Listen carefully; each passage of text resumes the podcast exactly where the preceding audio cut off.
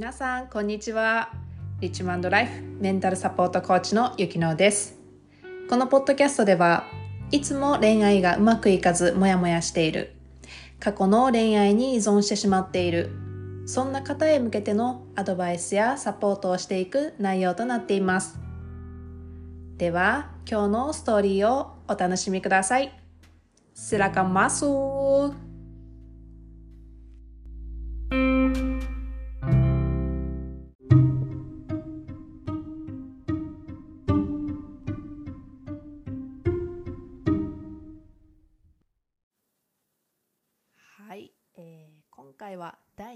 目のストーリーということで、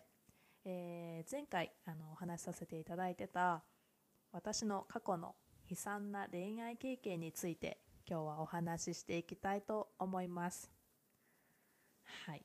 えー、なぜですねこの経験談をこのポッドキャストという公共の場で話そうと思ったかっていうのをあのお話ししたいんですけど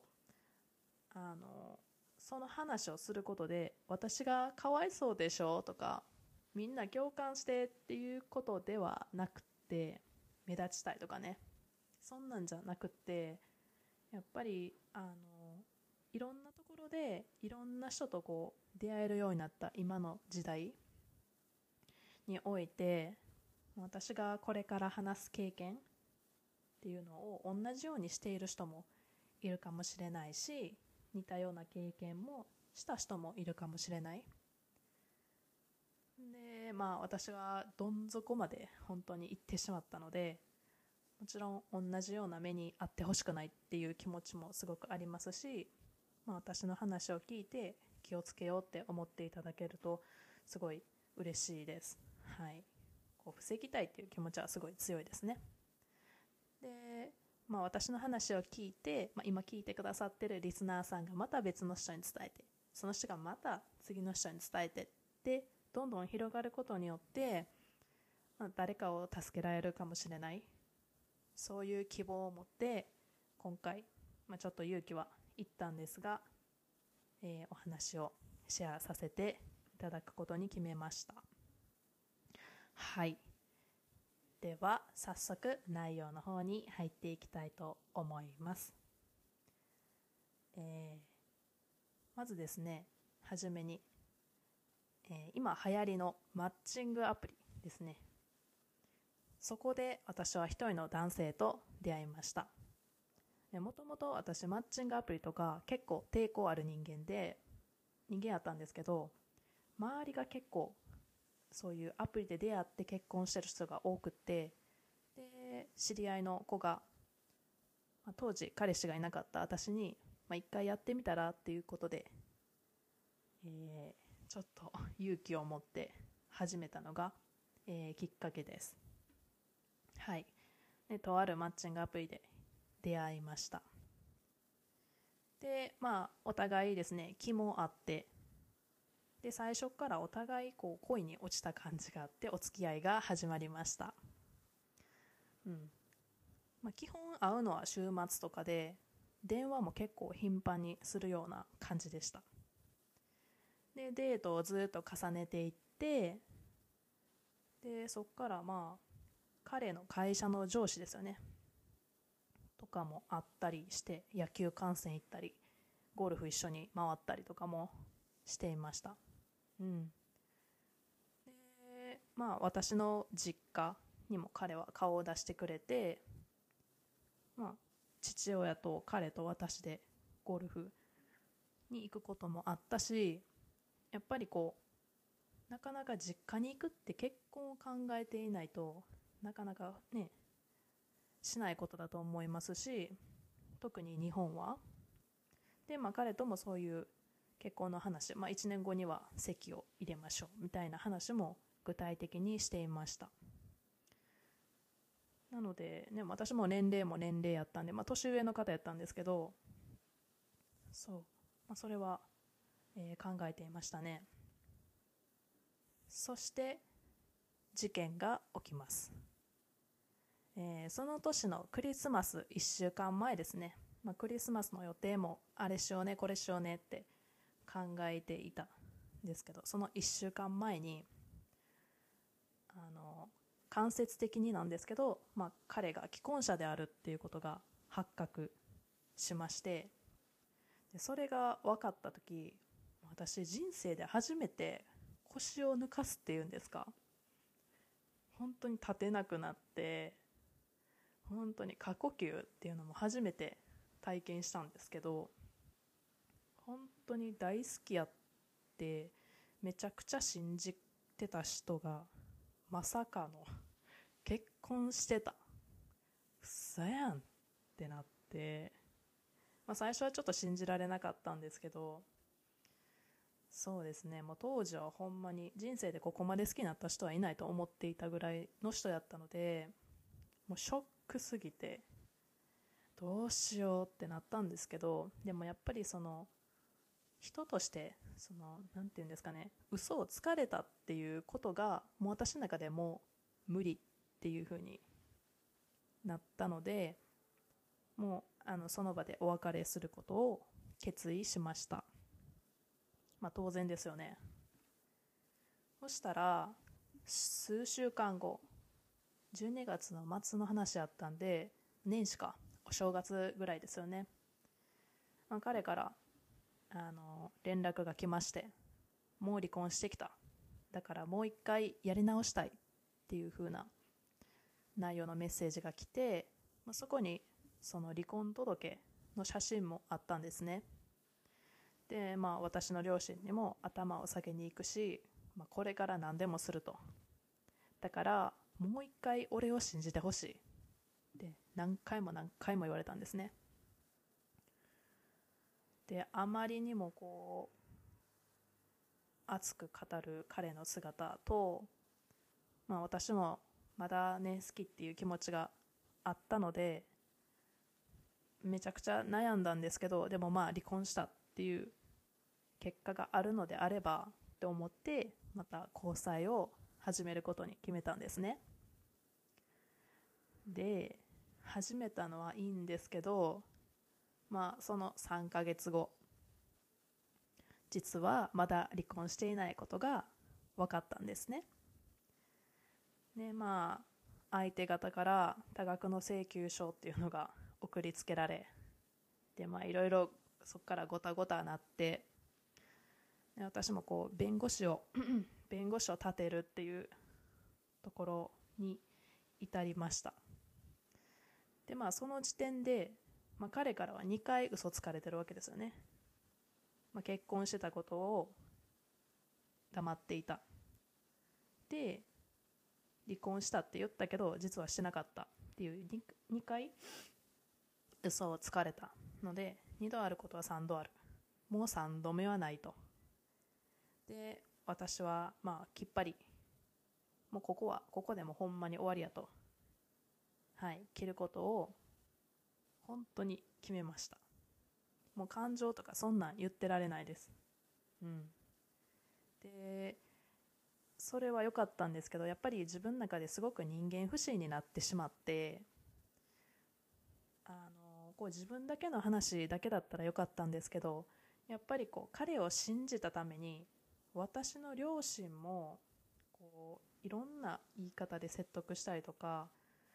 友人もそうですけど、なんかこう、もう誰にも頭が上がらない。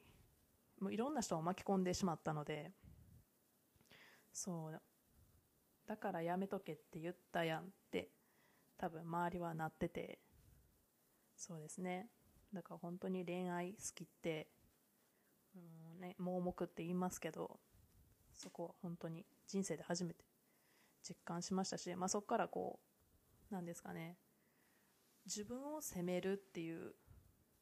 あのことにこうなってしまっていってずっと自分を攻撃する。あの時にちゃんと離れたら1回目でちゃんときっぱり切れてたらとかやっぱりこう過去を遡ってあの時あの時あの時みたいな。なので何ですかねもういろんなことが重なりすぎて本当に精神的にやばかっ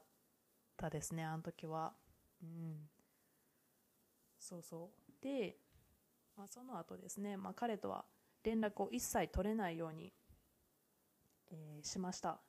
やっぱり物理的にもこうたあの連絡を断つっていうのが大事だ大事だと思ったので、まあ、LINE とかね SNS 系あとは電話とかも全部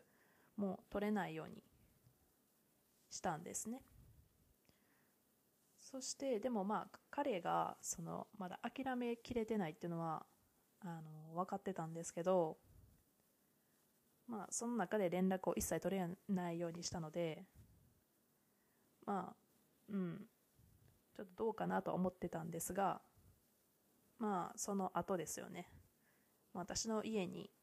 まあ、いろんなものとかお花とかが送られてくるようになりました、まあ、もちろん私は無視です。で無視してたら次に大量の手紙が毎日送られてくるようになりました、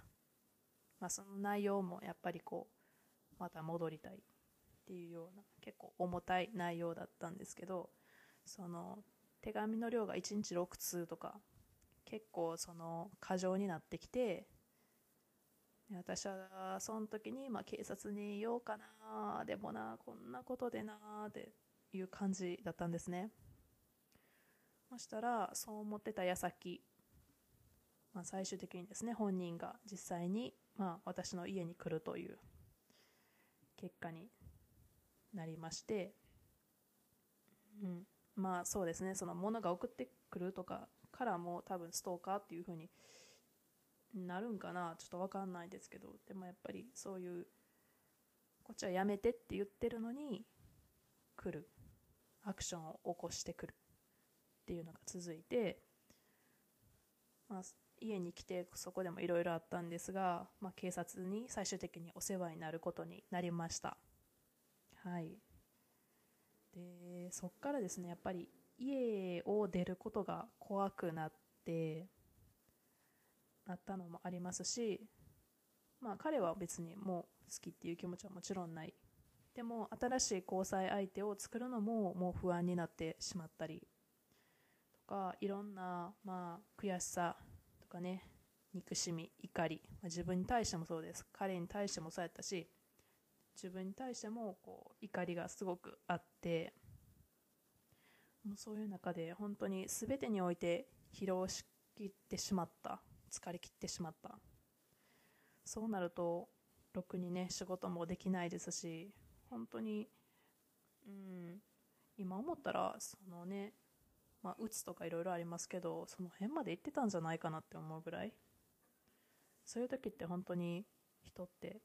なかなか自分をコントロールできないんですよね。本当にはい。今思い出すだけでもちょっとあの苦しい気持ちになります。はい。でまあ最終的にねここまでなってしまったのは何でやったんやろうって考えた時にやっぱり私がめちゃくちゃ彼に依存していたからやったと思うんですね、まあ、彼が発する言葉っていうのを全て信じきってしまっていた。うん、もうそれはもう私がね悪いっていうのはどうかなとは思うんですけど、まあ、自分が甘かった。もちろん彼が既婚者だったっていう結果としては100%彼が悪いんですけれどもでも私はそこに焦点を当てるんではなくてだからこの今日のこのストーリーも彼が悪いんです。こんなことされたんですよっていうのを言いたいっていうわけではなくってそうそう。あの見抜けなかった自分が悪い。しだから、まあ、自分がちゃんと今から変わらないとまた自分もそうやし、まあ、家族友人周りの人もまた傷つけてしまうことにもつながっていく。そう。でまあ自分にこうスポットライトを当てたことで今回この辛かった過去経験っていうのを乗り越えられたとすごく思っています。はい。まああのこんな感じで過去の恋愛経験についてお話ししたんですけれども、まあ、もちろんねあのそうそうそう。なんか私26歳でこの弁護士と関わったり警察と関わるっていう経験をするとは思ってもなかったですし、まあ、当時はすごくこうしんどかったんですけど今思えばなんかそれがあったおかげで今めちゃくちゃ強くなったし多分それはね今後自分が人生を歩んでいく上で神様がくれたなんか試練というかチャンスやったんじゃないかなっていうふうに今は思えています。うん、それを乗り越えなければいけなかったなんか理由があったんだろうっていうふうに私は思っていますでそういう経験があったからこそ今こうやって話せてますし、うん、でももっともっと私なんてねまだまだ軽い方でもっともっとしんどい思いしてる人なんかいっぱいいるし、うん、だから全然自分はラッキーな方だとは思っています。はい。今回は、えー、こういうですね私の過去についてお話をさせていただきました、はい、このポッドキャストではですね、まあ、その考え方のとこであったり、うん、いろんな恋愛の話っていうものを、えー、していこうと思っているのでまた次回からもお聞きいただければすごく嬉しいです、えー、この話を聞いてちょっとショックって思われる方もいらっしゃいらっしゃるかもしれないんですけどそこのところごめんなさい。ご了承お願いいたします。はい。では今日も最後までお聴きいただき本当にありがとうございました。ではまた次回のストーリーでお会いしましょう。参拝順パラギー。ダダ